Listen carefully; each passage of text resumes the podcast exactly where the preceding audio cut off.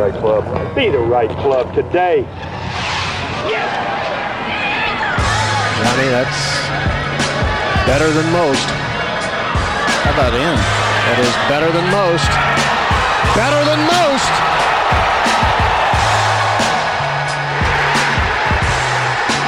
Expect anything different? Ladies and gentlemen, welcome back to the No Laying Up podcast. Do not, do not, I repeat, do not fast forward through this part. Uh, we got a lot of great deals from a few different partners and us as well to share with you. We're actually uploading this episode a day early to make sure you guys hear these offers uh, in advance of Cyber Monday. Great interview following here by Harry Higgs, uh, rookie on the PGA Tour, who was, we're getting into great detail. He was playing Lati- PGA Tour Latino America in 2018. Now he's competing out on the highest level professional golf. Great stories, great perspective from him. I hope to uh, do do interviews like this with that, with him throughout the future. He's, he's a part of the greatest FedEx Cup team ever built as well. Um, before we get going, Callaway Golf, you know about them. They are our premier partner. They are the sponsor of this podcast. CallawayGolf.com slash gift guide. It has got all kinds of stuff that's either perfect for your wish list or the golfer on your list. There is special pricing on the Chrome Soft and Chrome Soft X golf balls. It's $34.99. Uh, you get free personalization. A couple people have been tweeting us pictures of their orders and their custom personalization. Please make sure you do that once you receive your golf balls. You've heard me sell you on the Truvis golf balls. If you've ever wanted to try it, now is the time. I can't imagine these golf balls are ever going to be cheaper. Again, it's $34.99. They've got stars and stripes uh, on there as well as shamrock balls. They got gifts classified by price for categories saying under $50, under $150. They got the Jaws wedges on there, Stroke Lab 10 putter. Every year on Christmas, we open up a tweet for people to share the unusable Christmas gifts they get. Don't be that person. Send your specific ideas to your family, and you're going to have a great holiday. Also, wanted to mention that uh, Callaway's Forefront, their video series, had an awesome episode that was posted last week on Screen Golf in Korea. That's on their uh, Twitter channel as well as their YouTube channel. Next up, uh, a new friend of ours, friends at Precision Pro. What is the one item that you're going to use the most during a round of golf? It's not a putter, it's not an iron, it's not a driver. Uh, the answer is your rangefinder, and all golfers need a rangefinder they can they can trust to know the precise distance to the target, and you're not going to find a better deal on one than this one. Precision Pro Golf rangefinders are on sale on Cyber Monday for $40 off. Even better, listeners of this podcast can receive an extra 10 off by using the coupon code no laying up at checkout. That's $50 off any of their great rangefinders. Uh, they have they also offer free battery replacement services for the life of your rangefinder. Again, you're not going to find a better deal on a rangefinder than this one. So go to precisiongolf.com, use the coupon code no laying up at checkout for $50 off your favorite rangefinders. Swing with confidence, hit more greens with Precision Pro Golf. And lastly, no laying up. Us, we are a sponsor. We sponsor our own podcast. Uh, we got a bunch of stuff going on for so, for Cyber Monday in our shop. Twenty percent off all orders over two hundred dollars through Monday night. Uh, also, holiday goodie boxes are going to be available later this week. We are fully stocked on polo, polos and pullovers at many different price points. So scroll through our, our whole store. I promise there's stuff in there that you will enjoy. There's towels, tees, pop sockets, all kind of stuff that's going to make make for great stocking stuffers. Store.nolayingup.com for more details. And uh, without any further delay, let's turn it over to Harry Higgs. First of all, do you know what the FredEx Cup is? I kind of. Okay. Well, I'd like to formally but I definitely listened. You're on the best team. I know I'm on your team. Okay. I definitely listened. You guys had too much going on in the first part of it, so I had to like keep fast forwarding. Like, but then I didn't want to. I didn't want to miss my name, so I can you know it was back and forth, back and forth. Your second round pick. Yeah, I felt a little disrespected, but then again, like I don't have any reason to go ahead of the guys that went ahead of Well, in the you first had, round. but the guys had played proams with you and passed on you. Like that Yeah, should have been the true. disrespectful Yeah. part. I didn't expect Yeah. you to be on the board uh, Yeah. coming back around. I had a Tron strategy. I'm not going to say it out loud because uh, it you know might affect future drafts. But like you stuck out. Like the numbers were Yeah. sticking out to me. I'm like, well, I don't Yeah. see what everyone's. I don't really here. mess up that bad. Sometimes I have bad weeks, but most of the time, I feel like my career is just going to be like good weeks we have a chance to win, and bad ones like you know. But that's the fortieth or better. It's okay. That's pro We're golf building. though. Yeah, Like you, you don't. Consistency isn't necessarily rewarded out here. no, Like I it- thought I saw something on Twitter, uh, uh, maybe a few months ago. Something like if you got in, and I think if you took like six weeks off, so whatever that is, thirty some odd, thirty-five events, and finished thirtieth in every one, you would not keep your card. And don't hold me to that. I don't know the I'd probably be a little higher than thirtieth. I think I, Yeah. I see what you're in, getting into though. Like, Like- you can make every cut and not keep Yeah, your oh card. gosh, yeah. um, but like a couple top fives is really all you need. Yep. It was something I don't remember if it was on the podcast or not. Maverick McNealy said he's like I stopped getting upset about bad rounds and bad events. 'Cause, Yeah. like golf is about managing your hot streaks. Oh, Like, absolutely. just getting the most out of your hot streaks. So without a doubt. Well, we're going to do a lot of your career, but you've been on the PGA Tour here for a few months here. Has it been about what you expected it to be? What's the uh, what's the first reaction? What have you learned? What's it been like? What's the first few months been like? You already Well, have a solo second place finish sure. in Bermuda. part of me thinks, and no disrespect to these tournaments and the fields and everything, part of me thinks that I really haven't played a PGA Tour event because Tiger hasn't been in one. Like it's just different. And uh, where was uh, Napa? I played with Adam Scott on Sunday, so that was like the first little intro into okay. Now there's some like serious people around, Right. And no one is cheering for any shot that I hit and you know, oh, like Adam just hit it to 25 feet, I hit it to 12, and everybody's like roaring for the 25, and like the 12 footer, Oh, okay, yeah, yeah. yeah, sure. This is Club Pro that made the Yeah, well, who's this guy? Like, he doesn't look well. I definitely, like, as you know, me versus Adam Scott, we look a lot different. he's a very good-looking man, and he's a little bit more fit than I am. Um, but no, it's the first couple months. It hasn't been a whole lot different, and it's it's great. It's great transition for guys coming. Yes, I think it's a positive. I think I got a, we played the five in a row, and I got a little tired and a little irritable. I think it's a positive that it happened so fast because you just are so conditioned to just show up, do your Monday to Wednesday, and then play Thursday to Sunday. Like it's just, it doesn't matter that there's bigger stands or more people around for the most part. You, you just kind of, oh, okay, it's just golf, like same thing, learn the course, go, and let's do our best. Now, you know, you get a couple weeks off and then you get some of the bigger names and everything, and there's just more people out on a Thursday. That's just, it, there's just more non golf stuff now that you have to account for. You walk across the range and there's somebody from media that wants to chat with you. I just had an atrocious rain session. I didn't feel like talking to anybody, but you know, you do it, and no, and no offense to them, but I just like I want to kind of like sit down and just think about what I just did and see if I can make it any better. Um, but that's also the 30th event of the year. You kind of, I don't know that I'll hit. I might not hit a good shot all week, but to be honest, I haven't really hit that many great shots the last two weeks, and I had I played fine in Mexico, and statistics wise, I did some things great in Bermuda when I finished second, but what I normally do well is approach play to the green and give myself a ton of good looks, and I didn't have any really good looks. I The chipped in a bunch, or I chipped in once. I had a lot of pitches and chips to tap in, and I made a lot of 18 to 25 footers.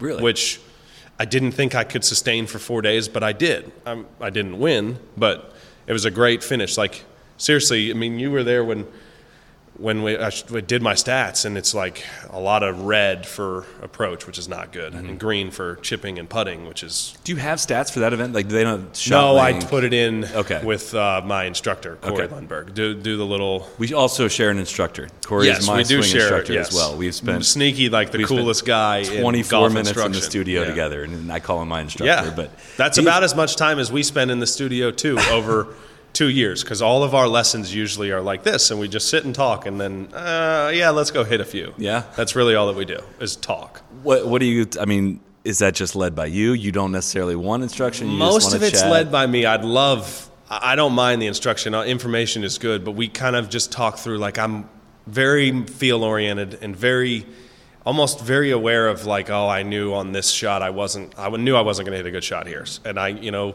sometimes I feel like I'm just going to hit a slap shot, and it's going to be like a six iron instead of going 205. It's going to go 190. So if I have 205 and I'm feeling like I'm going to slap it, I'm going to hit five instead of six. Like, and over time, over the last handful of years, basically I fought that and tried to hit the perfect shot for the first three or so years of my pro career, and then it was like, why?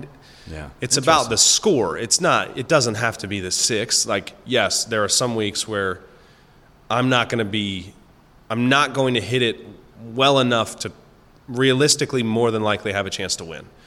Because it's just some of the, sh- you know, that chippy nine iron that you get to that back right flag. Ah, I don't feel like I'm going to pull that one off.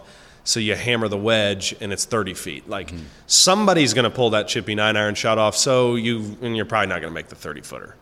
But no, we talk a lot of stuff about that. A lot of stuff about kind of where my mind is as I'm playing golf, uh, which can be Where is that? It can be all over the place. It can be not on golf. It can be too much on golf.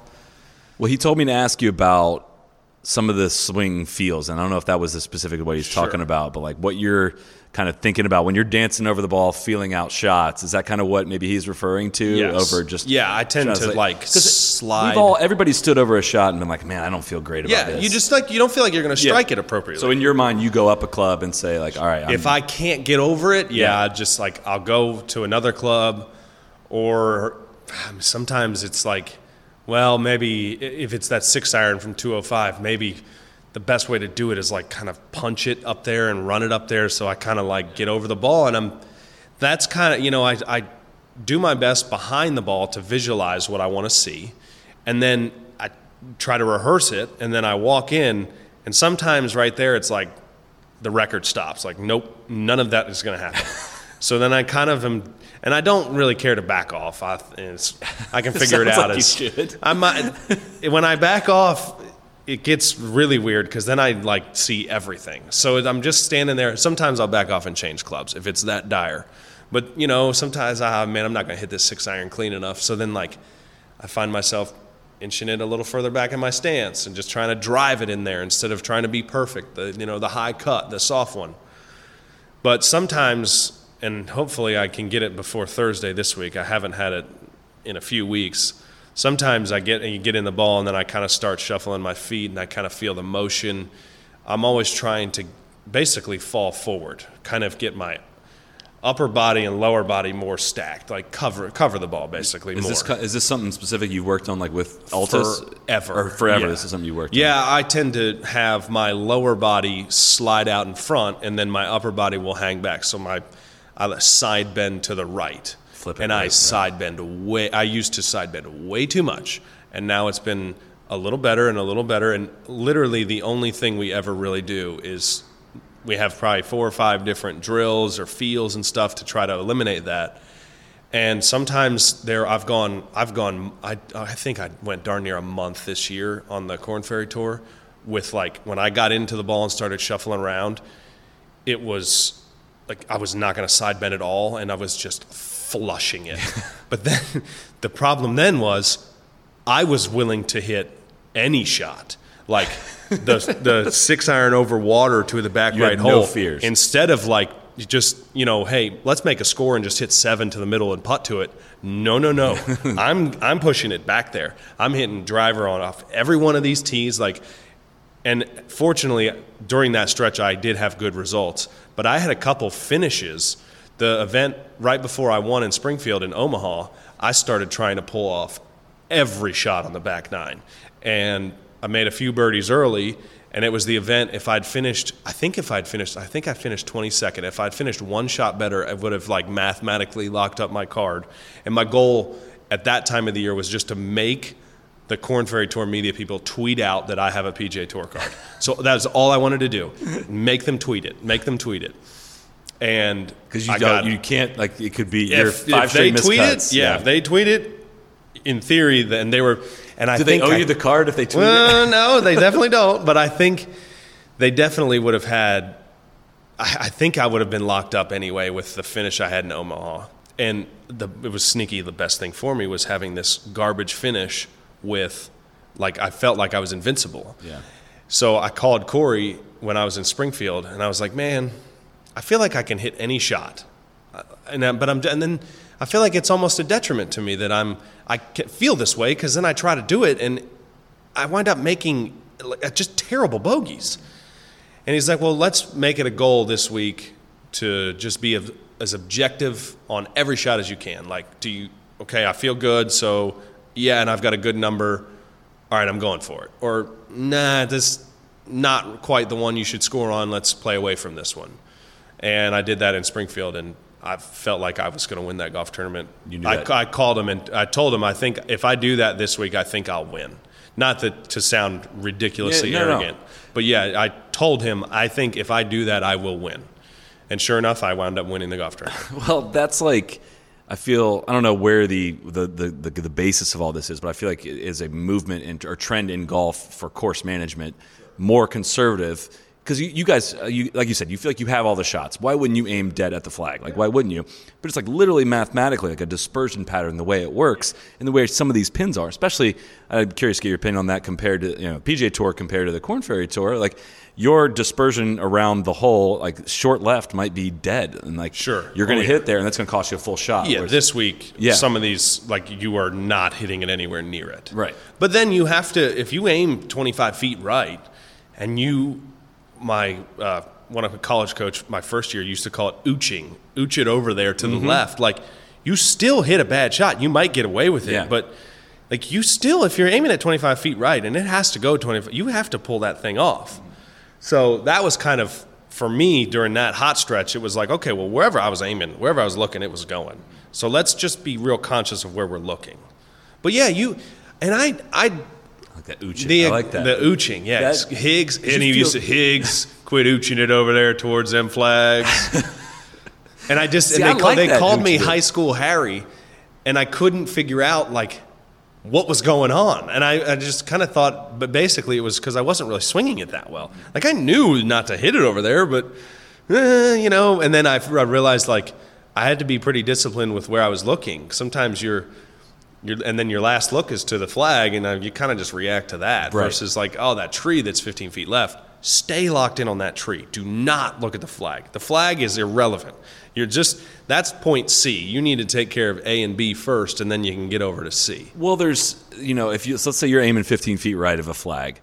If you hit a perfect shot and hit it 15 feet right Yeah. of the flag, you can build off that. Like, I Yes. just hit a perfect shot. That- if you pull it a little bit, you're You got know. even closer to the You hole. know, and I, I've always found, I've always found that if I'm aiming 15 feet right and I pull it, and I let's say I wind up to six feet, let's say, let's say it didn't go too long and it just was just right.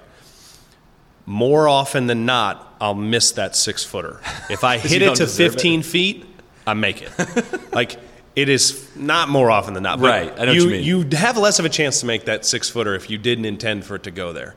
And then I've found that the more I'm aware of kind of those thoughts, and if I'm trying to hit it 15 feet right and I pull it off, that's how confidence builds because you you Start inching you closer made to a plan. Yeah, you made a plan and you executed it, and the ball is sitting right where you wanted it to be. You're not going to get up there and be irritated that it's 15 feet away. You're going to love it. You're, you're going to love the challenge of the next one, and you're going to hold the putt. Versus the six footer, you're like, ah, I just pulled it, uh, and it, you know, around the holes. Sometimes around here, there's a whole lot of slope. So, but you don't. Yeah, you shouldn't make the six footer. You should make the 15 footer. But it's weird. I was actually going a different direction with that. I feel like you can gain even some fake confidence by hitting it in real Sure. close because you uh, you've just built in this buffer zone for you. Whereas the three let's the three basic results that would come from that center of the green or 15 feet right, hit a great shot, perfect. We're going to either make that Yeah. or miss the putt. Probably make it maybe maybe 20 percent of the time, Yeah. 15 percent of the time. Uh, if you hit it even closer, you might make birdie. And your bad shot, way right of that, is a 45 footer. You're still Yeah. probably going to two putt that, Yeah, like mathematically. Sure. So you've all just eliminated like but if you aim at the flag and then pull it and miss it short left or long left yeah, absolutely. you've cost yourself a shot Yeah, in a lot of for sure. situations Yes. and just you, just the way that adds up and the way that, that that confidence i don't know i feel like i've heard players say the better they're hitting it the more conservative they end up aiming Yeah, for sure. Yeah. yeah, because you know it's going to go there. Yes, so exactly. It's stress-free golf is great. Bunch of tap-in pars. Like uh, if you shoot 65, you get the par fives. You have two wedges that are good numbers that you hit in there close, and then you probably either pull a seven iron to eight feet or you make a 30 footer. Yeah. like it's there's no secret as how these things happen. Guys don't. You don't shoot 65 by making seven 35 footers. so you don't feel like when you teed up especially like what like corn ferry tour where scores are low you don't feel like i got to put gas to pedal to the metal right away So, I mean, when you tee off Thursday afternoon, and you're already nine back. Yeah, that's kind of in your mind. But I, yeah, I just kind of always thought like, if I start getting good numbers and I feel good, then then we'll go, and then you can build momentum where it's, you know, you hate when you have like you're playing 12, 13, 14, and 15, and you make an eight footer on 12 for birdie, and then you give yourself a good look on 13 and miss, and then you get irritated on 14 because of that, because you haven't made enough, and you hit it in the rough, and then you don't have a chance to make birdie. And then let's say 15's a par five, and now you're super irritated, and you take a maybe it's a maybe it's a three shot hole, and you take driver instead, and now you're in a spot of bother, and you might make six. So you turned in a chance to maybe go two, three, four under four holes to even one over, you know. I never, I never really. Yeah, it's hard to not because it's this guys just shoot zero. But you, can, I mean, you can't really force it. You gotta. That's the when thing you is get when you get urgency it, is you get not it. a good no, feeling. No, it- because I had a run in Latin America last year where I finished the last five events. I finished tenth or better. I finished tenth, tenth win, third, second, fourth. So a tenth and four top fours. In those five events, I had one round that was seven under or better. Hmm. So that's the only reason why I had those finishes. Right. Now, granted, I was building towards that all year long, basically. I felt like it was coming. I was getting more and more comfortable with kind of how I manage everything and how I do everything, that these days are going to come. And all of those days, you don't wake up th- and think that. And one of the days I bogeyed the first hole. Like, it's just, all right, that kind of sucks, but It's not over. I mean, I got 17 more of these holes, and for the most part, if you do things the right way and you take care of your business, you should have. I'm always looking to have eight to 12 birdie opportunities a, a day, so something kind of inside 25 feet or so, and you really get. I mean, over at Seaside, there's only two par fives, but you really get about four decent looks a day with par fives. And heck, some of the short par fours, you're going to really have a decent look there if you can just get it in the fairway and then get it up around the green, somewhere around the hole. Like, it doesn't have to be, you don't have to have a bunch of tap ins. We're coming off a couple of tournaments where birdies you were at a you know quite frequently had. This tournament is pretty much kind of somewhat similar, but have you seen you know this fall stretch isn't the most gruesome from a golf course perspective, but is there any adjustment you've had to make on mindset on on scoring from Corn Ferry Tour to PGA Tour so far? No, I think they've been, the courses would, would relate very similarly. Yeah. Houston was a big, big ballpark, so you, you wind up not having as many wedges. But it wasn't overly firm. Uh, it got a little windy. It got actually ridiculously windy. I think it was Saturday when I was finishing up my second round, and even Friday afternoon. But every other course has been kind of benign, and they, they've all been fantastic, but kind of benign where you. If you just think your way through everything and kind of spot it here and there, just nothing- do you and you'll hole some putts and you shoot good scores. We're, I mean, coming off Bermuda, you finished solo second in Bermuda. You two years prior to that, you're playing Latino America Tour. Oh, Could you picture yourself? I mean, was there any kind of like holy shit moment? Like I might be Yes. exempt for So- two years. Oh yeah, I mean Yeah. you start thinking about that the whole time. Yeah. absolutely. Yeah, to think, I thought, I definitely thought. I mean, I'm not good at blocking that stuff out. I, don't know how I you think it. I think it's Yeah. a fool's errand to try to block all that stuff out. But I definitely had a thought like, literally, I think it was the week before was a year before. So the week before Bermuda was a year to the date when I won for the first time in Peru on the PGA Tour Latin America, and to think that almost like 12, 13 months later, I could win my first PGA Tour event. It's just mind blowing. I remember it was a year, I, I've been doing this now because it's kind of funny and it's kind of fun. When I, f- we played the Greenbrier and then flew a charter plane from the Greenbrier to Jackson, Mississippi, because both of those locations would be very difficult to travel to and from. A year ago, to the day, from that charter flight, I flew from Dallas, DFW, to Toronto to get to Sao Paulo, Brazil, to save $1,000. Oh my god! Flash forward 365 days, and I'm on a charter getting served milk and cookies going from my first PGA Tour event to my second one. Milk and cookies. Yeah, I, amazingly, they had milk and cookies on the That's- plane. is that what you asked which for, or was that just no? they? They were literally walking around with a tray. The cookies came first, and you could smell them because they heat them up. It's like, oh, okay, there's some cookies coming. This is gonna be great. And the next dude is carrying milk for the cookies. It was incredible. So yeah, there's. I mean, I am constantly having pinch yourself moments. The and then perks you- a little different up here. yeah. Oh gosh, yeah. I mean, the BMW X5 this week. uh, Gray and I have been rolling around Sea Island and St. Simon's. Just, I mean, you just, Yeah. it's so cool. It's absolutely, and it's so smart by BMW because I'm not a huge car guy and I'm not in the market for a car. But if I keep having some good results and there's some money burning a hole in my pocket, I'm going to buy a BMW X5. Like, I don't know why. I mean, You should have said that, man. We got contacts there. well, I know, BMW and a I sponsor played, of ours. I played with I played with a BMW executive in the in the pro am at in Greenville this Rittenhouse? year too. Um, no, Max Metcalf. okay, Max. Yeah, Yeah. yeah, yeah. I know who Max. was awesome. Yeah. Mm-hmm. we had a ton of fun. But uh, yeah, it's I It mean it's smart. unbelievable. We've I flew privately from Mexico to here. Like it's ridiculous. I didn't have to pay anything. The tournament needed a few of us to come come up and play on Monday. Now, granted, I had to play 54 holes in like 30 hours. That was a little aggressive. I was I was watching that closely. I was like, hey, Yeah. he might be pushing the podcast back because well, Monday finish. But then yesterday was so nice that I like we got reinvigorated. I had a great pro am group, and they were actually sponsors of Brendan Todd. So they're just giving me crap all Yeah. the time that their guy beat me, and we had a ton of fun. They're just drinking beer the whole day, and it was perfect out. So all the things you're trying to block out down the stretch of Bermuda, what are they in particular? I mean, PGA Tour winner comes with you know that title is incredible, but is it money? Is it exemption? Is it the tournaments you would be in this coming year? Like, what are you what are you less- most excited about? Less, not necessarily. It wouldn't be money. Okay. It would be the three year exemption. Well, uh, Basically three years. Yes, it would be three years. It would be better tee times. Yeah. I wouldn't be last off every single time. It's it would be the exemption and the access to it would have I think it would have been the players and the PGA and then the uh, event in Maui. Yeah. I would have. I, Michael Next- Gellerman is a rookie two- out in here. two months, right? Yeah. Yeah. I mean, he's he's getting married that week, and we were kind of joking with him or me, like, "Hey, man, I can't be there if Yeah. I win, and you can't be there if you win either."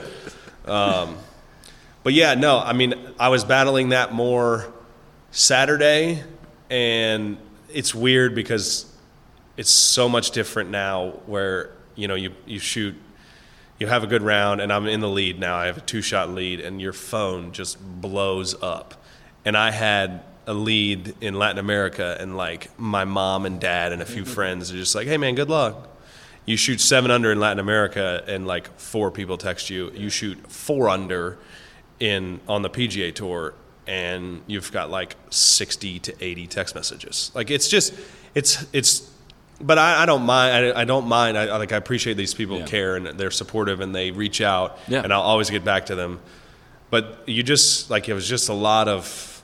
It was weird. But then basically what, four, five, six, seven holes in, it was over on Sunday. Yeah. So then Watching it turns, Brendan Todd just yeah, go Then it turns to like. Okay, I'm half rooting for this guy because I think he's about to shoot like 54 and you knowing a little bit about his story and then having played with him, like you can't not root, root for the guy. Like Sure. it was You almost feel awesome. it was beating unbelievable to witness.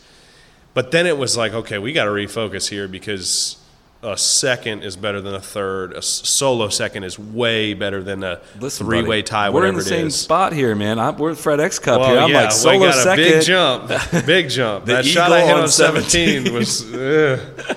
It was so funny too. I didn't really think of you guys, but I got up to my ball and there was a bunch of people up on the right. And as soon as I hit it, you just have to yell four because I bailed and so the water left. And like you're kind of hoping that it nicks somebody. Don't hit them hard because there's a cart path. Like if it hits the cart mm-hmm. path, it's out. Right. Done. And I get up there and I see no one has no one's hurt. So okay, that's huge. And I'm kind of like walking to my ball and like there's just a bunch of people in my way. So I kind of look. I'm like, okay, it looks like I got a decent lie. I'm looking over people's shoulders. Like I don't really have any way to get around these people. And then the guys are like kind of talking. What do you think he's going to do from there? What do you think he's going to do from there? And I'm like, well, I'm probably going to go for it. Looks like I can just cut it around those trees. You said that to the guy? Yeah, there's Yeah. just a few guys like, and they look back and like, oh, we got get out of the way, get everybody get out of the way. And I was like, eh, it's not a big deal. You said to the guy, there's a guy in your sight line. Yeah, there was a camera guy, Okay. right? And I, and I wanted to not say anything because the photo would be so much cooler. like it would have been, it would have been so cool. And I had to like scoot him around. He was pretty much dead in line with the flag. My ball was going to start way left of that and start coming around sideways. Yeah. So I wasn't really going to hit him, but I didn't hit the best drive in the world to get to where I was. And there's a lot of nerves, and there's some rough, and it's a hanging line. Like I don't know where I'm going to hit this. I'm going to try to do this, but I don't know where I'm going to. It was like the St. Augustine rough yeah. too. I mean, I had my club face like 70 degrees open, and honestly, I was trying to just catch a flyer and hit it long and left and chip down to the front right flag, and it came out like kind of flyery but kind of soft and right. And then it landed just short and got like a little kick to the left. And it was just past hole high. Yeah. and then i remember standing over the putt thinking like all right if i two putt this i'm solo second. Okay that's fine. 18's kind of hard but solo second you know i could just make par on the last. And then i was like well wait a second. I could just make this putt and make bogey on the last and finish solo second. And I'm literally kind of like, I didn't, I wouldn't say all those thoughts were in my head, but it was definitely like two putt here. Okay, no, no, no, no, no, no. Let's make this. Yeah. And I just, Even though it was accidentally close to the hole, you were able to make it. yeah, yeah. Well, that was an accidental one, which I probably, I definitely didn't deserve. But I had a really good thought right before I hit it, so I gave myself a better chance mm-hmm. of earning that putt. Mm-hmm. A really good, like, oh no, no, no, I'll make this. Yeah, that would that'd be a nice three. Um, yeah, and then I got up to 18, and I was it was it's not really a driver, and I was like, well, I got myself enough cushion now. I'm hitting driver. It, just smoked one up there. It amazes me uh, for us, you know, people that watch golf on TV and knowing like you get to the 18th hole, like you know, sometimes the com- the, the commentators will say something like. This putt is the difference in two hundred thousand. This Yeah. putt is one hundred thousand. But anytime you ask players off and on the record, they're adamant. It's like, no, it's really not about the money. Like, it's really not. It's really not. Is that like for somebody like yourself? Like, you haven't earned a ton of money yet playing Sure. PGA Tour Yeah. golf. uh, That you were pretty fast, and it felt like a very genuine answer when you're saying like, no, it's not. It's Yeah. not money that's driving you down the stretch. Yeah, it's not, but you always know. Yeah. Like you know, I mean, we all know. For sure. And if you want, you can easily look. Like you sign your scorecard and they have a sheet of exactly how much money you're going to make. Yeah. With a five way tie, a six way tie, a seven way tie, up to like, you know. So you knew exactly what the second the second place I purse was. Don't ever pick that sheet up. But when I sit down, I glance and I look like, okay, I think I was in about 18th. And then I usually, I don't look at the like it's like a Excel sheet basically. Yeah. I do not look. I look at what 18th alone would be.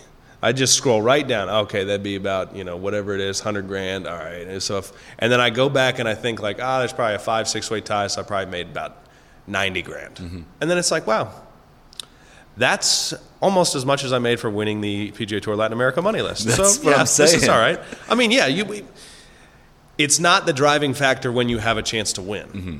And then it's technically not the driving factor any other time because that's not what we get rewarded for anymore. It's Points. FedEx Cup points. There you go. But they're, you know, the same thing. Like, I guess not technically because it, some purses are Close different. enough. But you're thinking points and money if you're not, if you do not have a chance to win. Right. Like I wanted to finish solo second because I get way more points and way more money. And people don't pay. I feel like people don't pay enough attention to that, myself included. Only when it's FedEx Cup points on the line am I like, come on, man, let's Did go. Bermuda let's go." count? Oh yeah, it counts. Bermuda. That's like a I don't remember the criteria of which events all do events, and all don't events count. on the PGA Tour counts. You're thinking of the Okay. Rolex series. That is, Ah, yeah, that's yeah. the World Tour. That yeah, we've kind of lost track of that one. But Okay. the FedEx is a lot. Well, it Yeah. was competitive until you know you, you represented the squad well and uh, and gave us this big lead. But how much was it? Well, how much did you win for second? Three hundred and twenty-seven thousand dollars. Three twenty-seven approximately. so you knew that off the top of your head. Like and zero zero zero. Anything yes. that you're like, okay, well now I'm doing this. Now I'm doing this. No, nothing. No, I, am not a big like. Yeah. I now have to pay. I live in a condo in Dallas that my dad owns. I now have to pay him rent, but he takes that right out of my account, so I don't really have to write that Yeah. check. Um, I'm not. I bought a bed because I needed a bed. I had, yeah, I mean a bed and, and bottles of Tito's. Like, uh, what else? We did for the Higgs our Christmas. We're big Philadelphia Eagles fans and big Villanova basketball fans. And on Saturday the 21st of December, Villanova plays KU. The next day, Sunday, the Eagles play the Cowboys. So my dad and I split six tickets for each. So Cool. that's the only thing. I didn't buy a car. I didn't buy a house. I didn't buy. At some point, I'm probably going to be talked into by my girlfriend slash mom slash dad to upgrade the couch in the condo. But other than that, uh, Has it seen some things? no, but it's just entirely too big for the room. It's a tiny little room, but I have like this kind of L sectional, and there is one way in and one way out. It's about two feet wide. Yeah. But I love it because it's got recliners and it's just. But at some point, I probably just need basic a couch, a couch, maybe a chair, and an ottoman, and that's it. The It's reason I asked that is I'm not looking for the the frivolous purchases, but I remember Eddie Pepperell on here once said like, yeah, if I if I play well in Dubai, like I get to redo the kitchen, and it was just always yeah. funny. Like what people, I think it would make people care about this stuff more if you like knew how it affects your life, right? Absolutely. So when It Rory wins affects my 15 life. million, it, it doesn't. like yeah, I, I, mean that means nothing not to, to me him. because it's cool to it's cool to when it comes through on. It's usually Wednesday. It, they just direct deposit it. yeah, I 100% log into my account and look. See it and right I vividly remember not ever wanting to look at that account because it was almost always near zero. And now it's not Right. anywhere near zero. And it's it is really cool to think 2 years ago I was still basically begging people for money. I when I started the year in PGA Tour Latin America last year, I did not have enough money for both halves. I could have probably afforded to play just the first half. And I didn't have anybody else. I had two people chip in. I didn't, and I kept striking out with folks to help out. You know, they always say they want to, and then they never cut checks. I was fortunate to get a few more people to support in the middle of this summer, and then also have a second and a third to have enough money to be comfortable to play the second half of the year. Mm-hmm. Like, I've seen what my that my account balance before was. That's it's just to Toronto. It's just yeah, it's near zero. I mean, you fly to Toronto to get to Brazil from Dallas Yeah. to save a thousand dollars, and then you miss both cuts, and you just say like, "Screw it, I'm leaving," and I'm flying straight into Dallas. Mm-hmm. But you, I mean, four times last year I did, um, and sorry American Airlines, but I did the skip lagged, where you like say I'm flying from Argentina to Denver, Yeah. but it f- stops in DFW. Well, I have to get my bags uh, up for customs anyway, so I'm going to get my bags and I'm going to leave. And the flights were like thousand dollars cheaper. Hmm. And they never. I think if I had done it maybe like one more time, they start whacking the miles off. Like you didn't really fly the leg. Like, but yeah, I mean, you got to get creative. I've seen what my account has been, and it's not that anymore. do you play differently when that's the case? Not really. No. no. You're able to it doesn't really. out? Yeah, It, that doesn't really affect me. I like hitting. I like playing good golf, and I like hitting good golf shots. For- it doesn't. If I have zero, it's you still want to do well. How's the sponsorship thing work there? I mean, are, are these individual people that you know? I Is it- always went through and do you just, pitch like are you they Sure. are you offering Oh. like shares of your Yes. earnings? Yeah. How's that work? Business plan, the whole thing, just in case anybody wanted, you know, to make it really official. I had, I always tried to get 12, 12 people slash 12 gr- in a, like divided up 12 ways. And I always tried to raise 75 grand. Okay. For a year's worth of golf. That's your year's which expenses? Is way too much. Okay. But I'm also fortunate that in Dallas, for the first three or four years of my professional career, like I had a place to live because my dad owned a condo. He would buy my gas, my food, my groceries in Dallas. So I didn't have to put, you know, guys have to raise more than that because they have living expenses at home as well. Mm-hmm.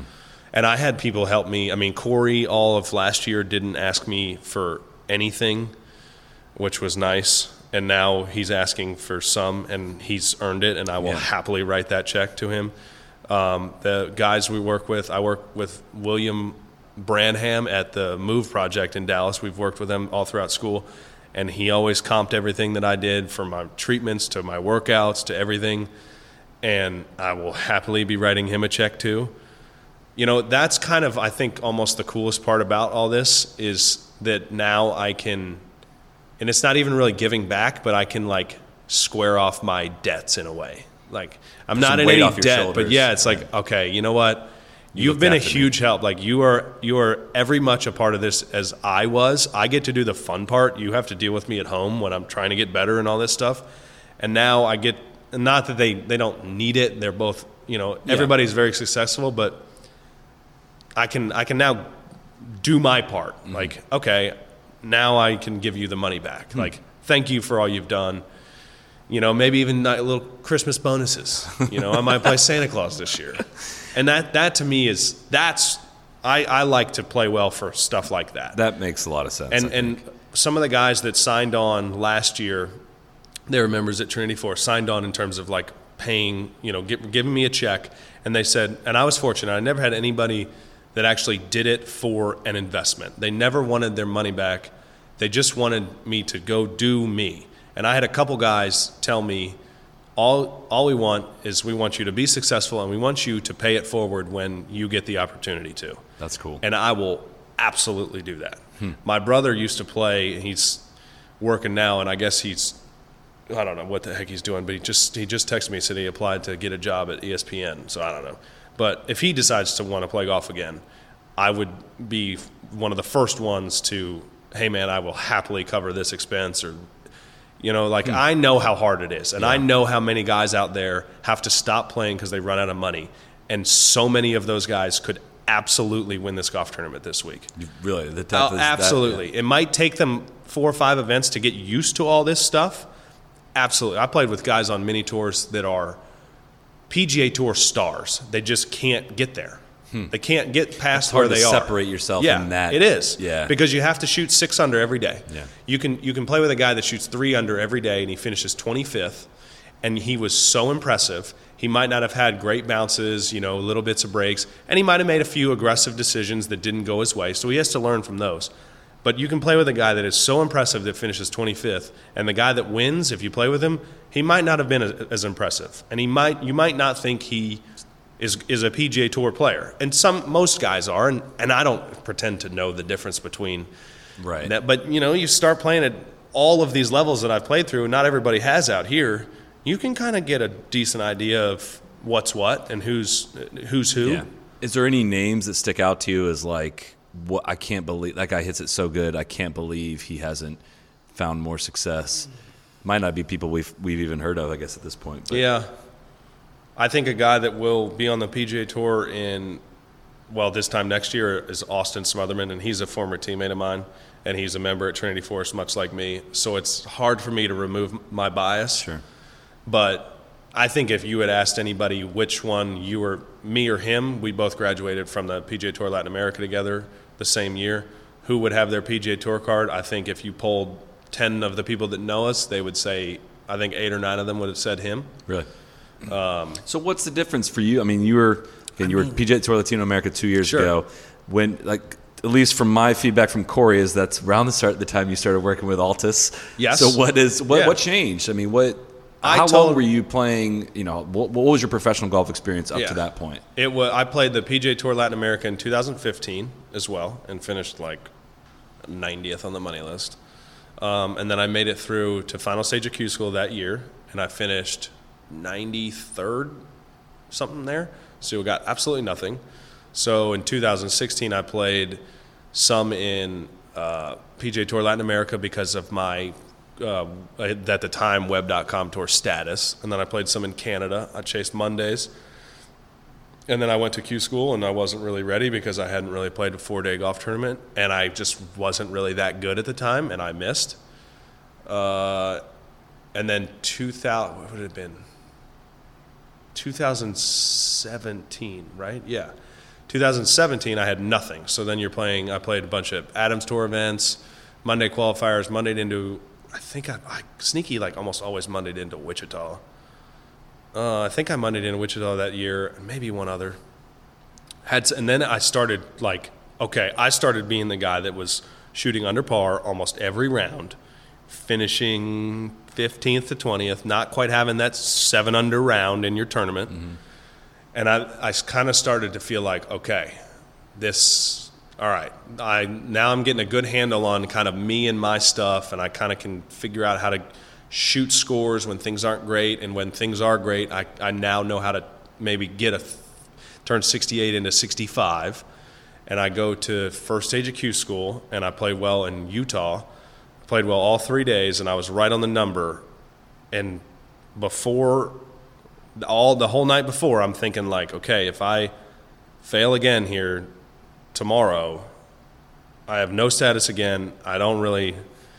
I mean, I probably and I'm out of money. I mean, you I probably should think about getting a job.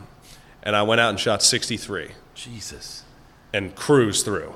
Like it was the easiest 63 of my life. And that's ridiculous because 63s are never easy. Like I didn't do anything wrong. Yeah. I made I, I got a couple bonus putts to go in, but it was just on autopilot all day. And then I missed it second stage by like eight.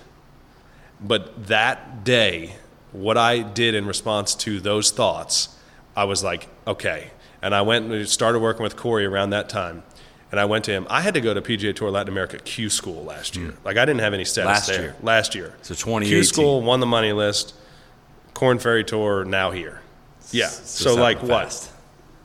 I guess that'd be like twenty some odd months ago. Twenty. Well, I was gonna say like we keep Yeah. saying two years ago, but really like this we're talking like Last year. like 2018. Yes. Yeah. And I, off the backs of what I did in Utah, I went to Corey and I was like, dude, I do not have status on the PGA Tour Latin America. That's the route I'm going to go now. I've got a little bit of reinvigorated, I got a little bit of juice now after the response that I had to thoughts of getting a job. Um, and he was like, okay, yeah, let's, let's just work our way through some things. We, we have, I have eight commandments. We basically just sat down and talked when I perform my best, what what what goes on? What are my thoughts? Kind of, they're basically all thoughts. And I wrote down the commandments on a sheet, and it's in my yardage book. I should have brought it in. um, and I, you know, kind of, I some one of them is like when I'm around the cut line or around the lead. There's, you know, things are heightened, and I have this. I feel like I have more focus. Like even if you're two off the cut line, you're like, okay, I'm going to birdie the last and you've got four holes left, I'm going to birdie two last four, and I'm going to play the mm-hmm. weekend. You're around the lead, and you're like, all right, I'm going to hit the shots necessary, and I'm going to win the golf tournament. Why don't you just do that as much as you can on Thursday? It's hard to do it on Thursday because you, all of us, that, me, yeah. like, I mean, I'm still trying to like get in the rhythm, and all right, let's see what this, like, what am I battling this week? What am I? But when I have something to worry about is when I'm really good. Like, okay, I'm avoiding the right miss all week. How am I going to do that? Is it different club selection? Is it a different shot shape? Is it like that triggers my mind and I mm. really I love that. I love that part of everything. So we went went through, put our commandments down, started making improvements in my less slide and slap, started hitting the golf ball a little bit more solid, a little bit more often, and I went and finished second at Q school. And then I went to Guatemala, which I hate, and made the cut, so that was awesome. And then I was, I remember walking down, I finished on nine in Guatemala. I remember walking down and writing down on that week what I wanted to do different and better for the next week. Just as I'm walking, okay, I want to do this, I want to sure this up, I want to sure this up. Went to Tijuana and finished third. Austin won there. Um, and then basically it was just that. I stuck to my commandments. Right after I finished, I wrote down what I wanted to do carrying into next week. And that's that. Like, hmm. just do that and you'll be fine. If you, if you get a few days to add up to five, six, seven under, you're going to have a chance to win. And if you don't, do your best. Do not, like, I remember Tijuana, I really wanted to win, obviously. It's my first kind of like real chance at a professional win. And I remember getting on the back nine, and every single shot on the my back nine was in between clubs. Every single one. So I just hit the safe one, and I made a bunch of pars, and I finished third. Whereas a year before that, I probably would have tried to force every single one of them, and I would have turned a third place finish into a 33rd. Hmm.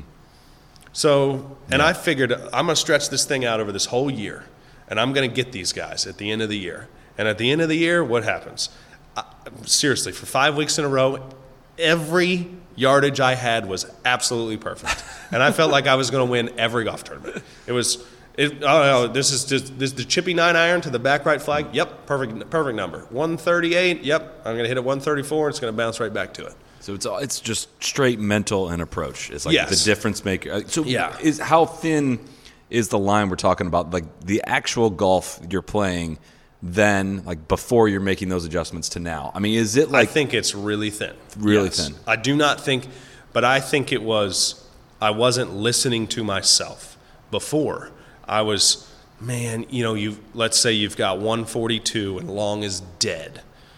And when you're really feeling good and you can kind of like chip a nine iron and land at about 138 and get it back in there, okay, I feel like I'm going to do that. Let's do that when I don't and I get over the ball with a nine iron and I know I'm not going to do that, I back off and I hit my wedge. And I just, Just be easy about it. It's fine. I'm just going to hit it short and I'm going to putt to it. Mm-hmm. Whereas I kept getting over shots, knowing, and it wasn't necessarily a negative. The negative part was I didn't readjust. Like I just would hit it. I knew I wasn't going to pull the shot, or not really pull the shot off, but I knew it wasn't the right shot. So in my mind, I know these things. Okay, so my mind at least is working well. Listen to it. Yeah. Like, don't hit it. Trust yourself. Yeah, don't hit the nine iron, hit the wedge. Don't do it. and sure enough, then you know you hit a wedge to 25 feet, and you, you walk up there, and you're pretty calm, and you're pretty easy, and you get a good read, and you've got good speed on the greens, and you make it. Like hmm. it's, it is not. It's not about the flash, especially even for me. Like now, sometimes you know obstacles in the way. This shot at Bermuda, like I kind of felt like I was going to pull that one off because there's stuff all over the place. Like you can really focus in on that, but when it's you know when it's Thursday and it's the fifth hole, and you're one over through four, but you're hitting every shot how you want, and you have this back right flag that long's dead, and you do not feel like nine iron, and you try to force the nine iron, and you hit it long and make bogey, you're going to miss the cut. Hmm. When you hit it short with a wedge, and even if you two putt, you've got a great chance. Hmm. You've got a great chance to have a good week. One thing that somewhat similar that Paul Azinger said, I think it was on this podcast. I couldn't remember if it was not. I asked him, I was like, hey, do you have, like in your prime, did you have a 152 yard shot and a 154 yard shot? And he looked at me like I had three heads. Like, yeah, like of course you better have that. And uh, he looked at me like, I think I feel like I lost all credibility in his eyes. But like to me, I was that that's, Sure. that's like an insane Yeah. precision. He's like Some weeks, no. he's like- I don't have. Okay. I don't have a hundred. I don't have anything in the hundred and fifties. Yeah. Some weeks, nope, not even close. Other weeks, I can feel almost exactly how fast I need to move my body to hit it 130, 132, one like right before when I'm behind it, and I can feel and I just step in there and it's like I can feel the length, I can feel the speed, I can feel the strike, and I know. Ex- I mean, sometimes you hit it and you know exactly. Yep, 138, perfect. See, my uh, clearly I don't play golf at the professional level, but I feel like I've just accepted. Some days the ball goes pin high, and some days it doesn't. That- That's maybe I'm better at controlling it, or worse at control. I guess I should say maybe I'm better at Yeah. controlling distance when I'm hitting it well than I think I am. But some days you just hit a good shot, and it's like, well, shit, that was ten yards short. And some days Yeah. it's just like, whoa, that got pin high. I, I, I don't know. I have a question follow up related to that, but I just distance control is, seems to be something that is huge. we always are. Yeah, you're evaluate shots get evaluated as like, did I hit it straight? Was that a good Sure. shot? But in reality, Yeah, like distance control. is Straight really important. doesn't. Yeah. Yeah. Straight for the most part is only really off the tee, but after that you can curve it any way you want. I mean, you can curve it off the tee too. Sometimes not, but no. I my nickname growing up, and it was kind of me. And Hill Gray will laugh at this. Was Hole High Harry.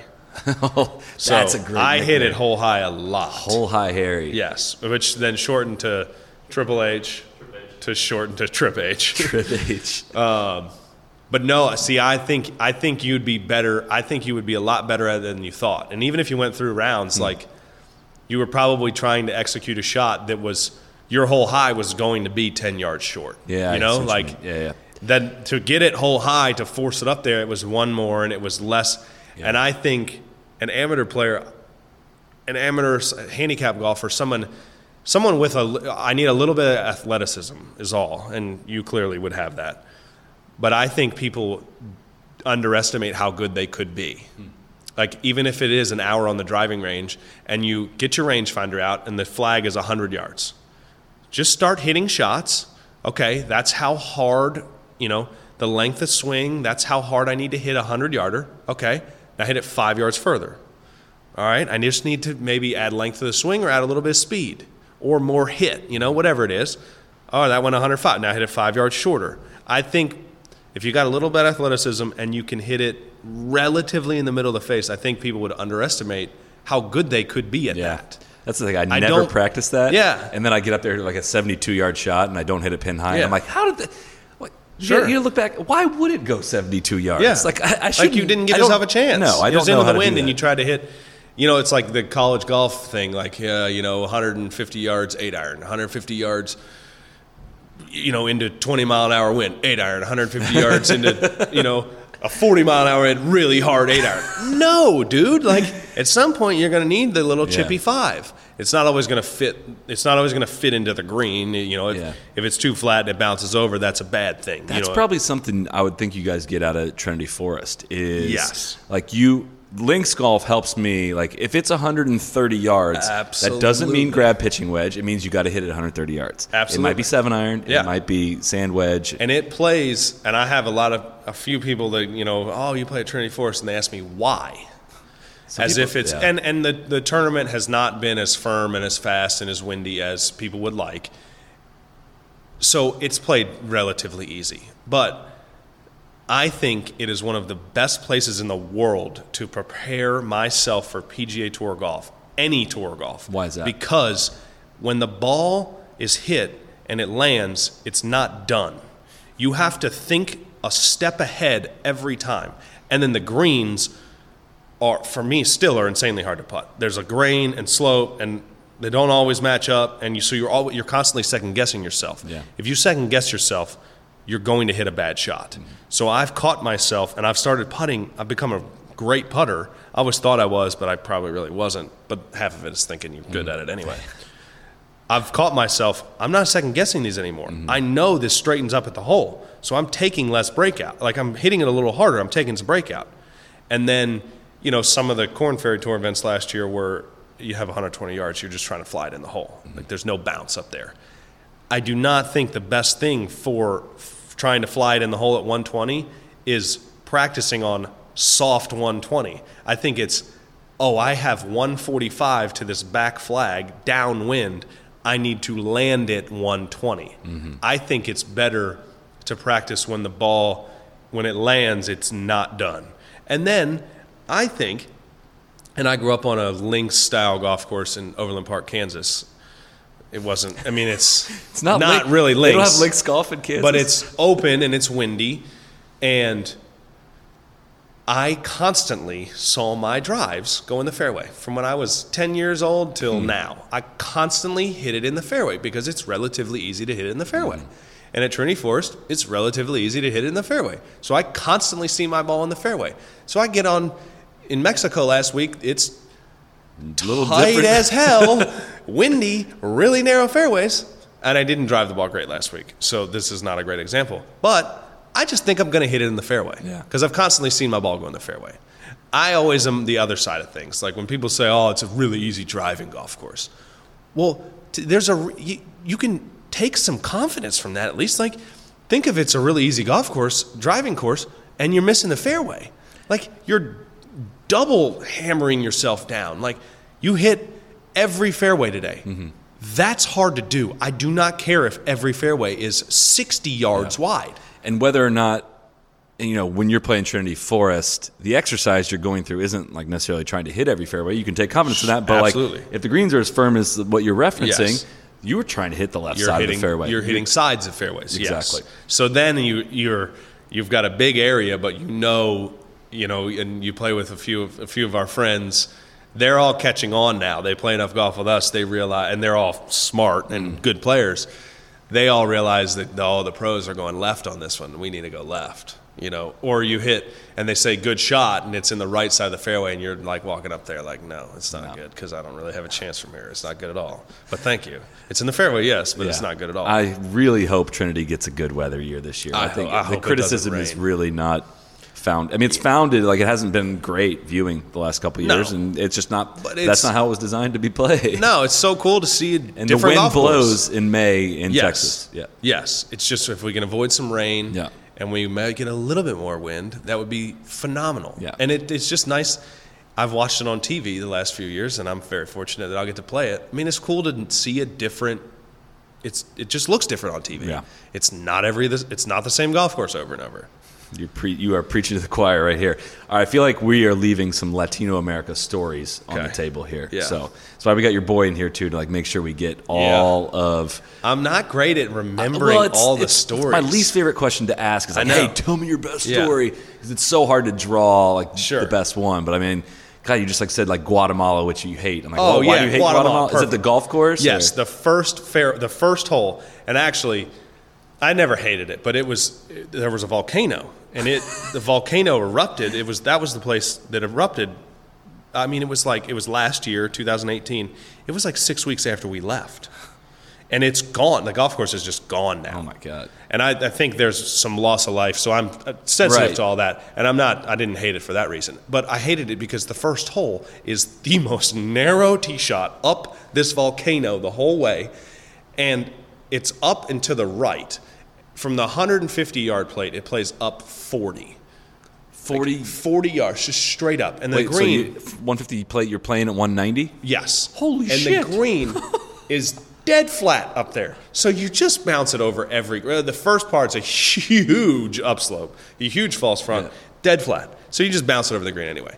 But that's if you can get in the fairway. If you tug it at all or hit the wrong club that day at all, some years they had sandbags on the cart path, but the cart path winds up the entire way to the left. If you hit it through the fairway and it gets on the cart path without sandbags, it will literally almost come back to your feet. It will come all the way down. It will roll 200 plus yards down into a hazard. Who that happened to at Bermuda? Uh, Bo Hoag. That's yes, right, That yeah. was, and that way he was in our group Yeah. on 18. I wanted so bad. I almost, and I'm, I would have probably fallen down if I had ran. I wanted so bad to just run over there and kick his ball to the side. Like somebody stop his Get in golf the ball. way. What are it was unbelievable that these people all for like 50 yards were getting out of the way I've never seen people get out of the way more that well. golf shot. And then did you see the cameraman running down downhill on the car path with the camera? He crushed it. And then two in Guatemala is basically the exact same thing. Straight up the hill, it's like 410, and then from you drive it to like 100 yards, and it's up like 25. And you have uh, every year but one, we have you just have to walk up it, and it is miserable way to start your day. miserable. And you get to seven, and seven's like 730 yards, dead down the volcano, downwind. You can hit two iron, seven iron onto the green sometimes, but sometimes it's 700 into the wind, and oh my god, it is so you're so high up, and it is so narrow with so much wind in. That's the worst. Any side spin out of bounds. Yeah. out of bounds. Any side spin out of bounds. Guatemala was like the scariest place to play golf because the golf course was just so visually Fear-inducing, intimidating. yeah. Like so intimidating. Safety, There like in traveling around Latino No. America, all Not at all. 100. If you have- if wait, you- there is no safety, or Oh no no, No. It, tons of safety. Okay. like it, you have to find the trouble. Okay. like you have to be out by yourself, drunk, late at night, and sometimes that happened. I was Not say, to that me, sounds like a story right there. Sometimes that happens. Sometimes guys get a little. No, I don't think there was ever any big issues. There might have been a. I, I don't really know. There might have been a few arrests, and you know, then the tour's got to like help out. yeah, I love Colombia. Colombia was great. Beautiful women in Colombia. But you're playing it like 8,500 feet and it's Kikuyu grass. And I never could hit it solid enough to actually get the ball to go f- as far as it should. So I could never play good golf there. Um, I told the, the pro am guys in our group, yeah, I need to make it more G rated probably than No, what I you- you don't have to at all. Eh, This is I a might- X-rated I- And I hate that I'm doing this, but so I Cordoba, Argentina, they have one in ten, or ten's like a 150 yard par three downhill, and one's like a 390 yard par four going the other way. So everybody tees off from there, and the sponsors from the event bring in like three or four or five girls, and they all have you know like shorter golf skirts on with they're like the sponsored T-shirt, Okay. and it's to my knowledge at least everybody there all the sponsors wanted to kind of have like the three or four or five of the best looking women. So it was a competition and they all are around 1 and 10 and then on 18 to this usually the traditional sunday flag is like back right. So 1 and 10 are really hard tee shots these girls don't really know anything about golf anyway but they're just these beautiful women all around. There's like 60 of them just staring at you. They don't really know what's going on but they're just staring at you almost always holding umbrellas and looking all nice. And one year I, the first year i'm there i finish up and I'm in like 15th or so, and this is going to be my best finish of the year so far, and it's like fifth or sixth event. And I hit it like 12 feet short and left of this back right hole, and the grandstands are right, like literally three to four paces from the flag. Like you could mm-hmm. easily just kill, just whoop the Grant. Like you could just land it in the back fringe and just hit somebody's shin and it just comes back. Like it was so aggressive. It was so aggressive. I was looking at my putt, thinking like I can't even get behind the hole to. Like I don't want to squat down in front of these people. Like so I kind of walk back. I do. I wind up walking back behind the hole. I get my read, and I come back on the other side, and I like you know get squat down, and I'm looking through, and the girls are in the front row, and sure enough, you look ball hole, and some of these girls were not sitting lady very ladylike, and it's just like, how am I gonna make this putt? like what? How do you focus on your read? Like this is ridiculous. And sure enough, I left a 12 footer short. 12 footer Yeah. short. It was it was ridiculous. that look- was the one that was one there were there were stories I mean I played in Honduras there were uh, tarantulas in guys rooms. I played in Honduras I played the last three, the two rounds it was so hot I played with and my stomach was just on edge. I played with two rolls of toilet paper in my golf bag. There all, stuff like that always happens. Um, It's just like I can't imagine all the the locales and travel and the expense of the travel and Oh, like yeah. trying to play your best golf in Oh, yeah. these scenarios on golf Yeah. courses that are I would imagine not set up like No, they're, they're- not they're- training you for what you're doing No, right now. not really. Some were some were pretty good for I would say like training you for the Korn Ferry season Yeah. because like a lot of it you could bail out and you could hit like three iron, seven iron, or you could push your driver up there Yeah. and have like 80 yards and kind of separate yourself. Yeah. Like it was almost easier to separate yourself down there if you People were driving it well. The Yeah. guys were always all the Americans were bailing. All the Latin guys, they don't care. They're it. sending drivers all over the place. Driving in the trees, whatever. Just hit it through the trees, no problem. No, it was the courses were hard there only because they were designed.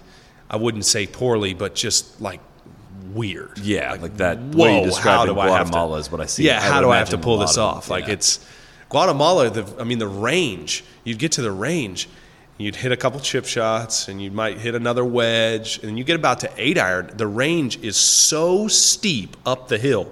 If you catch that eight iron a little thin and don't get it in the air, I mean, imagine it's like damn near 90 degrees. You get an eight iron 50 yards on that range because it would just Into fly the right wall. into the thing.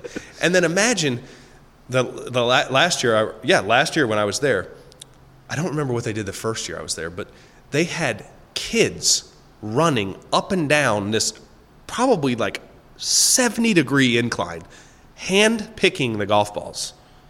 So when they, I mean, and you could hit, you could easily, Easily hit hit, them. So they would kind of like run up the right side, so everybody would have to hit it to the left side now, and then they'd shift over and run down the left side, so then everybody has to hit on the right side.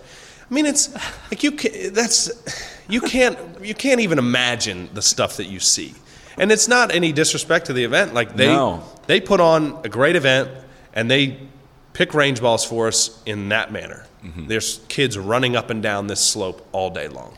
That's, I mean, people think you guys kind of live in a, a bubble, right? You know, that everything, it's, but it's, that's not the reality. I mean, the things you're seeing and doing, you know, between the golf courses and Yeah. being in, you are in, I mean, it's kind of, I wouldn't say the places you're playing in Latino America are necessarily reflective of the rest of the country, but Yeah. you are getting a cultural Oh yeah, experience you're getting with all of experience. it. Yeah. Absolutely. So, and it- I enjoyed I enjoyed the it was either resorts or cities basically. You're either away at a resort and you just stay there and it's a Yeah. little easier maybe. I enjoyed going to cities and like staying in the city and finding places to eat and trying to piece together enough Spanish to actually order gonna the how's food. your Spanish? It's like if I was down there for a three week stretch, by the third week, it's pretty good. I can order myself enough food. I can usually get around in an Uber or a cab, and my golf Spanish is pretty good. Okay. My golf Spanish What's some good golf Spanish people can learn? Like uh, viento would be the wind, and it'd be favor for downwind, contra for into the wind. Because you're just getting local caddies there too. I had a for the most weeks. Yeah. I had a guy, I think for about eight weeks, Okay. all all in South America. Not sometimes you know some events in Central America, Yeah. Mexico, Caribbean. All the South America events, I had a guy, but he worked for Argentine guys. He was Argentine. He worked for Argentine guys in Europe. Like he knew exactly what we were doing, Yeah. and we had a really good run. And I'll be honest, there was a really, really long thought about having him come to the States and doing it again. Hmm. Like, and over time, me learn more Spanish, him learn more English, so we can just like Work together. get along better. You know, like I, I really enjoyed our time, and he, we would just, we basically would just show up, and it was kind of like Claudio, we're doing our business, and all these other guys are going to have to find a way to beat us towards the end of the year. Like it Yeah. was, we were really good together. Um, but I got Mike Carrick. I think I got the oldest caddy here. How I old think is he? He's 73. I think he's even older than Fluff, Fluff? than Furyks caddy. I asked him, and he said yes. I don't know how old Fluff is, but I asked Mike, "Are you older than Fluff?" So, and Mike's the man. Mike Carrick worked. running He there. worked for uh, Tom Kite for 21 years. I think he said. Wow. Yeah, won the U.S. Open at Pebble with him. Wow. So yeah, he's too good for me for sure. All right, there's a couple things that we got to cover before uh, before we bail here. But I, I, Corey also mentioned to me something about how how competitive you are. He says you'll make like fake rivalries with people just to like fire Yes. yourself up. Yeah. How's that work? I Just like am- walk past someone like I'm. gonna- Yeah, like I don't like that. I don't like this guy. I'm be, I can't let that guy beat me. I have I have basically what I call a list of guys that I hate losing to. Hate.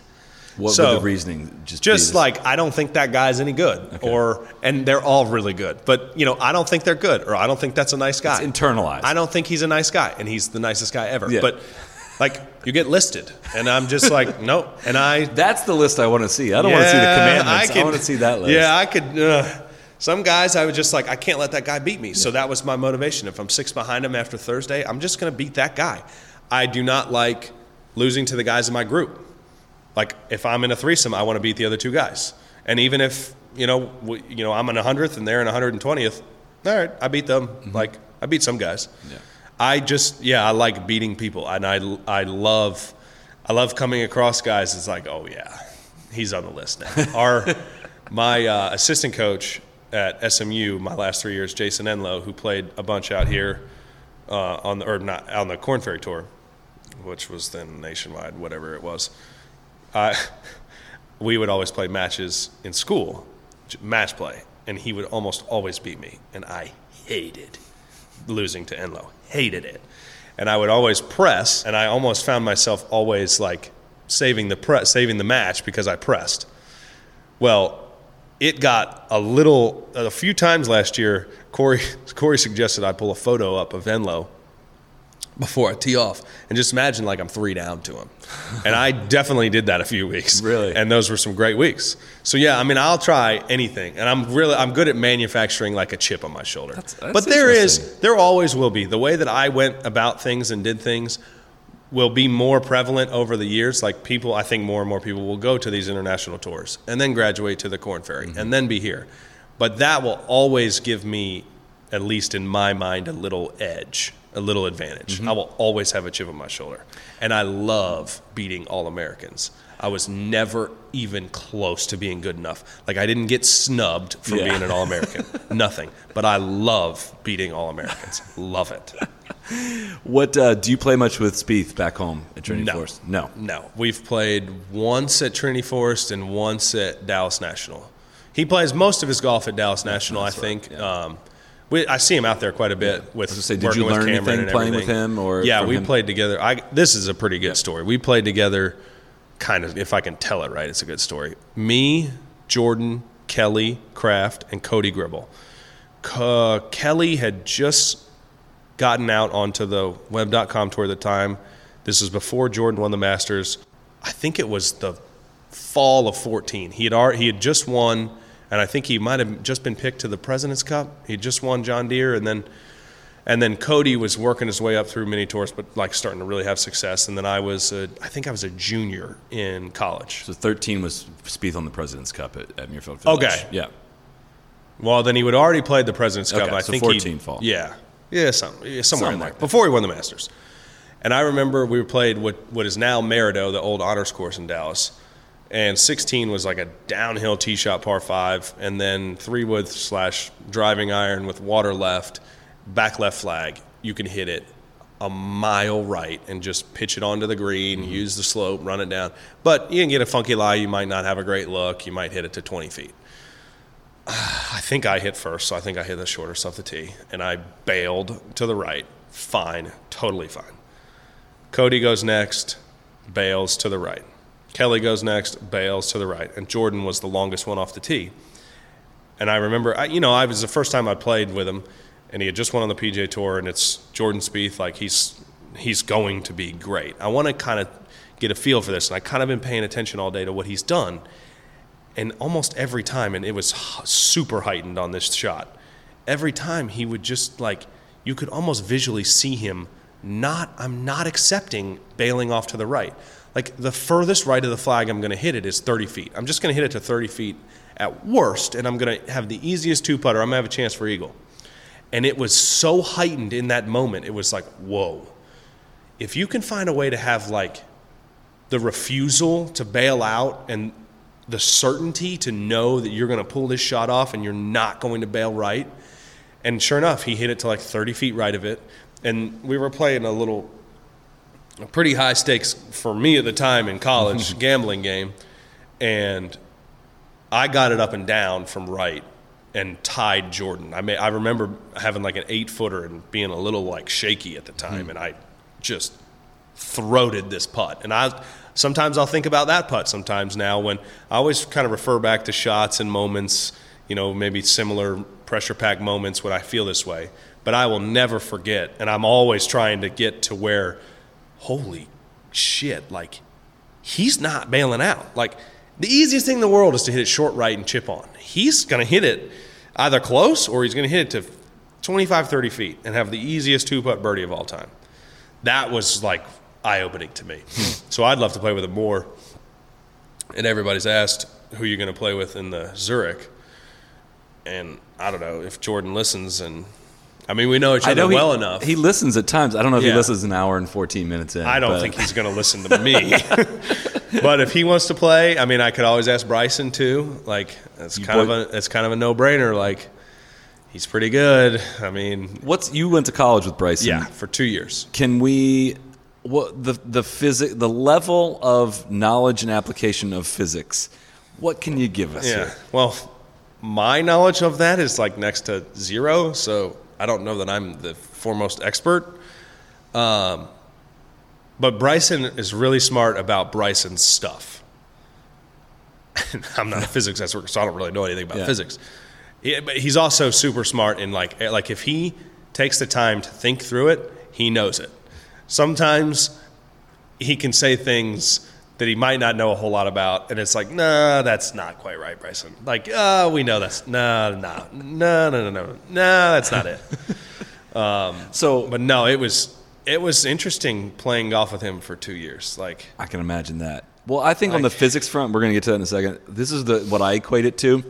There's that scene the 40 year old virgin where Steve Carell is like, "Yeah, like you ever just like feel a boob and it feels like a bag of sand," and everyone starts like, "Wait, wait a second here." Yeah. that was last year when he, he like referenced like terminal velocity when it had nothing to do yeah, with terminal velocity. I think I everyone remember. of a sudden I think like, I remember seeing on Twitter some Yeah. SMU physics professor Yeah. was like, "Wait, No, no, no, that's not right." that was like light bulb. So Yeah. what's the uh, what's I the, think Bryson's golf physics is Oh, like he, like- I no doubt he understands his own Yeah. like game and how. but it might work. even it probably to my knowledge is probably even wrong in terms of like physics but he just like Yeah. i know this so i'm just that I I'm can doing agree. this. Yeah, Yeah. I think the I'm. Uh, and i think sometimes he uses it as an advantage he just kind of talks his way and uses big words so people just don't get to know Mm-hmm. so he's just the only one he owns that he's just the only one that knows how to do this and i we'll see i think in in a few years like he's on to something Mm-hmm. if you stand over a seven iron versus a four iron you're probably going to think you're going to hit a better shot with a seven iron Yeah. like he's on to something here. Yeah, Like this is it's kind of rocket science, but it's kind of smart too. Right. He's What's the? Well, I cut you off. You're getting ready to tell us a Bryson related story, I believe. What was uh, what was on the tip of your tongue there? I just remember him showing up and being like, "Whoa, all these clubs are like, really? We're doing this?" And I remember we convinced him. Uh, I think it was his freshman year in the f- f- like part of the spring season. He used a normal length lob wedge. That was it. But then he's like, you know what? No, I want to do it my way. And to his credit, then he spends 10 hours a day on the chipping green figuring out a way to do it with his club. Like, There's no. It's not because of all this physics that he is who Right. he is and how good he is. It is his belief in this and his refusal, kind of like Spieth. I'm refusing to bail out. Bryson's refusing to do it any other way. He is going to find his way how to do it, and that will. I mean, he's going to be good for so long. Oh, yeah. I mean, I've seen him go six months without hitting it exactly where he was looking. So then he started having to figure out, like, oh God, I'm hitting at every one of these flags. Like, if I am just off or I get a bad break, I'm going to make some bad bogeys. So he started figuring out strategy, where to aim, all this stuff. And when you actually hit it where you're aimed 98 times out of 100, you're going to be really hard to beat. I've actually a little surprised oh. we haven't seen more success out of him. Like what we saw last fall, I was like, okay, that's it. Yeah, like he's like this is it. taking off. This is going to be a takeover. This is going to be 30 win career. I was surprised in a way at how much he's won already because he won while I was in school. He only won once. He won uh, our conference championship his sophomore year, my senior year. That was his only individual win, and then he went on to win, I think, one or two more times, and then obviously won the NCAA championship and the USAM. Yeah. So that there was a trend, but he did he did not win a ton. Uh, He finished like no worse than sixth for like 60 events. And I always used to joke that I don't care about anybody else. I want to beat Bryson because if I beat Bryson, the worst I'm going to finish is probably like eighth. like if I am one shot ahead of him, he, he probably is in ninth. He's one of I'm the All Americans you wanted to beat. Oh yeah, and he still is. Bryson, Bryson, I love him to death, and he's a great friend. But Bryson is forever listed. I would love to beat Bryson by a shot for the rest of my career. I have a lot of learning and a lot of getting better to do to do that. Like Right. he is insanely good and is only going to get better. So that is, you know, kind of my, and it's kind of funny with Scotty Scheffler now. Like Scotty and I have been really good friends. Scotty is He's eternally listed. Like Okay. Who else is on the list that you could say? who else? Enloe was always Jason was al my brother, always like Gray is too nice. Like I would, I, I mean, if he wins, like if okay, that's fine. Um, guys kind of come and go too. Yeah. Oh, Lanto. Lanto's I listed. love beating Lanto, and he is so good. It's hard to beat him. He's a teammate of yours. Obviously, is he on our team? FedEx Cup team, Okay, yeah. well then we've got to be winning by a Oh million. my God, it's over. Lanto is almost always listed. Um, not in a bad way. Like no Yeah. one's listed in a bad Right. way. But I I'm love sure to there's people listed guys. in a bad way. There are one or two that are listed in a bad way. You're not going to give us those. I'm going Uh, to guess. I don't really remember who they are. To be honest with you, I, I do not like losing to Lanto. Why? Any reason sure. in particular? I just don't like losing to him. No, no real reason. Right. He's Is he like not a, on there. A taunting winner? Is that why, or is it? No, he's okay. not. Okay. Lanto's great, but I love beating Lanto. I think it's. It I love we, beating Scotty. I love beating Bryson. We might be getting to the part where I'm ready to wrap this up, just so you'll tell me all the off the record stuff. We'll here, see. um, I think Koepka will be like somebody that I'd love to beat. I remember playing. It was the gosh, what was it? A South Beach International Am or something like that. And my dad was caddying for me, and I was a, I think I was a junior in high school. I just committed to SMU, and I played with Brooks, and he was like maybe a sophomore or junior in college, and we didn't know anything about college golf. And his mm-hmm. brother Chase, who's insanely good, was caddying for him. And we, we got playing, and I was like, man, this guy's swing is pretty good. He, he's pretty good, but he, he kind of just got a couple bad breaks, a couple loose swings.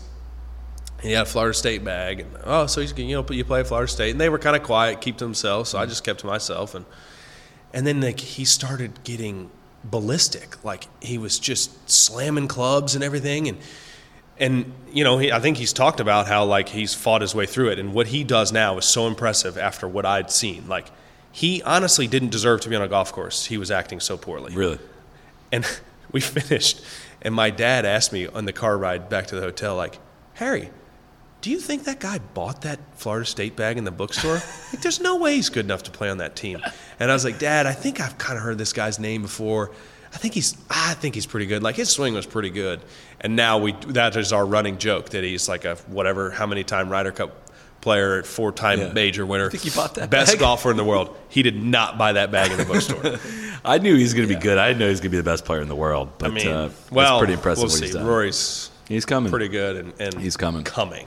All right. Well, let's let you out of here on that. Uh, I hope this is not the last time we do that because that was an awesome uh, hour plus, and uh, people are going to really appreciate listening to this. Yeah, I'm happy to. I got to let you get on, on Whenever. your way with the rest of your week, though. So appreciate uh, appreciate you making the time, and uh, best of luck this week at RSM. Yeah, thank you very much.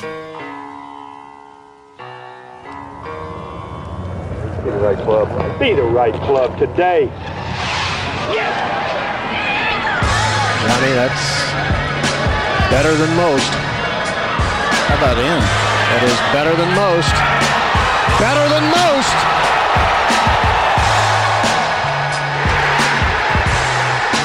Expect anything different.